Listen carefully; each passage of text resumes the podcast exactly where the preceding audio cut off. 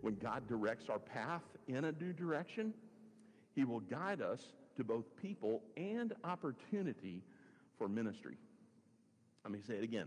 When God directs our path in a new direction, he will guide us to both people and opportunity for ministry. Now, let me qualify what I mean when I say ministry, because a lot of times we think, you know, you hear the term ministry and you must think, well, that's what I do. That's what a pastor does, right? I don't want you to just think of it just solely in terms of career or vocation. I want you to think of it in terms of ministry as something that every Christian is called to. It is the, when we talk about living out the gospel, what are we saying? We're saying that we want to live out the teachings of Jesus. We want to live out the gospel message. We, we're talking about uh, living in such a way that our lives are making a kingdom impact, a, an impact on the very kingdom of God.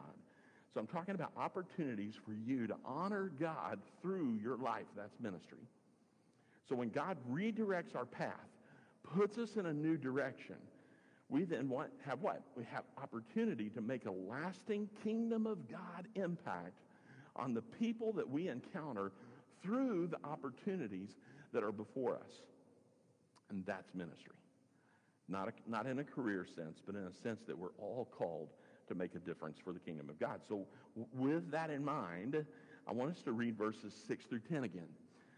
We're going to back up. We're going to read 6 through 10, but this time I want you to listen with, with, a, with a different lens. I want you to listen with, and, and see it with a different, uh, yeah, with a different view. And here's why. Um, I want you to focus in on the pronouns because there's going to be a shift in the pronouns. And I'll, I'll emphasize them so that you'll see, and, you, and I, want you to, I want you to listen closely because you're going to hear that shift. You're going to hear the shift in the pronouns. Listen again, verses 6 through 10. Now when they had gone through Phrygia and the region of Galatia, they were forbidden by the Holy Spirit to preach the word in Asia. After they had come to Mysia, they tried to go into Bithynia, but the Spirit did not permit them. So passing by Mysia, they came down to Troas. And a vision appeared to Paul in the night. A man of Macedonia stood and pleaded with him, saying, Come over to Macedonia and help us. Now, after he had seen the vision, immediately we sought to go to Macedonia, concluding that the Lord had called us to preach the gospel to them. Did you hear the shift? Did you hear the shift? There was a shift. As Luke was writing, he shifted from they and them to we and us. Now, why is that important? The reason that's important is because it is at this place in Troas that the Apostle Paul meets Luke. That's what's happening. Uh, Luke is not with them on this on this missionary journey. Heading, they weren't heading to the. Luke wasn't going with them to Asia. Luke doesn't meet them and is not introduced to them until Troas. So Luke, or, or rather Paul and Silas, are what? They're on their way back. They come, they pass through uh, Mysia. Now they're heading to Troas. And while they're in Troas, now they meet Luke, of all people. Now, consider this. A reasonable conclusion is that without God's redirection, think about it, without God's redirection of Paul and Silas that brought them back this direction and to Troas, they don't, they don't meet who? They don't meet Luke. And if they don't meet Luke, then what happens? We don't have the very book that we're reading, the book of Acts, and we don't have what? The gospel according to Luke.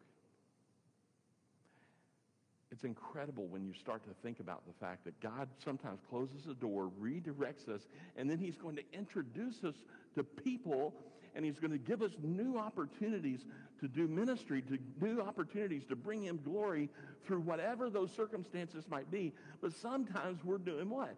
We're so focused on that door that was closed and so upset that that door was closed that we're missing the opportunity that God has placed before us.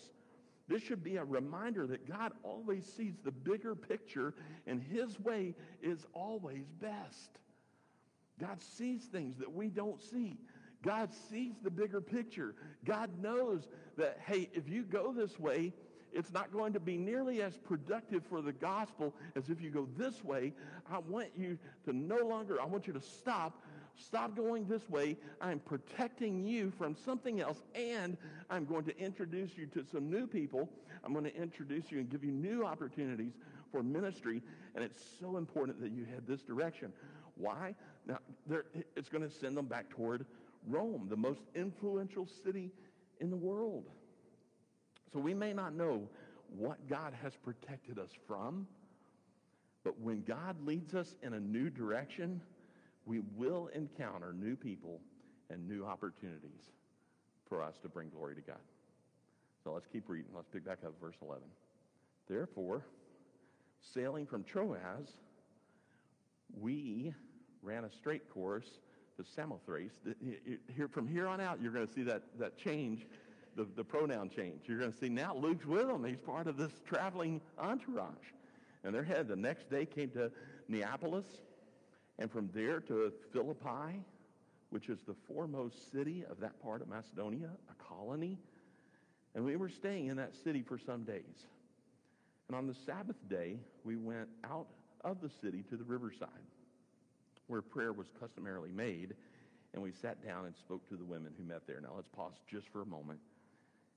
Uh, notice it said it was a colony, and they did not. They didn't go to the synagogue, right?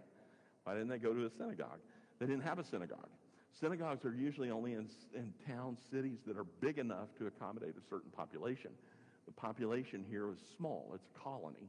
And because the, the population wasn't very big, there was no synagogue for them to meet. So what did they do? It says here uh, that this colony met uh, by the riverside. And that's where they headed. So picking up verse 14, now a certain woman named Lydia heard us. She was a seller of purple from the city of Thyatira who worshiped God. The Lord opened her heart to heed the things spoken by Paul. And when she and her household were baptized, she begged us, saying, if you have judged me to be faithful to the Lord, come to my house and stay. So she persuaded us. We'll pause there for a moment. So we've already seen that God did what? He added, he, he closed the door, redirected them, added Luke to the team. Luke is now part of their, their traveling group. And now we meet a woman by the name of Lydia. Look back at verse 14, what it says. It says, The Lord opened her heart to heed the things spoken by Paul. I found that very fascinating when I read that because I considered this. When God closes a door, leading us in a new direction, brings us to new people and new opportunities, he can also do what? Open their hearts. And, and when I think about that, I would rather have a closed door that leads to open hearts than whatever the alternative may have been. If God says, this door is closed, and it forces me to redirect my direction. I go somewhere else. And because I went that direction, I met people who were open and their hearts were open to the gospel. I would make that trade every single time close that door, Lord. Let me go this direction. Let me go in the direction that you would have me to go. Closed doors and open hearts are always a great option. So it made me think, have you ever heard the phrase, when God closes a door, he opens a window? You ever heard that phrase? As I began to think about that, and I thought of it in light of this passage, this whole passage supports that idea that the closed door is not the end of your journey, but it is what? It's redirecting us to do what? To find the open doors, the open windows, the open hearts of others. That God has closed that door, closed that direction, and said, here's where I want you to go. I want to force you to go this way. And it can lead to open hearts to the gospel. I'll make that trade every time. Lord, close the door if it will be more productive for your kingdom. So don't overlook the people. Don't overlook the opportunities. The, the, yeah, God has now closed the door, redirected, and, and sometimes we can be quick to overlook the people and opportunities that God has placed right in front of us because we're still so upset that the door was closed. We keep, if, if our focus continually is to turn around and look back at a closed door, and we, we go, oh, we missed opportunity. Oh, that was a closed opportunity. I could have done this. I could have done that. Then you're missing the people and opportunities that God has placed in front of you because he will do that every time. Don't keep looking at a closed door and wondering. God is going to present new people. God is going to present new opportunities as we follow his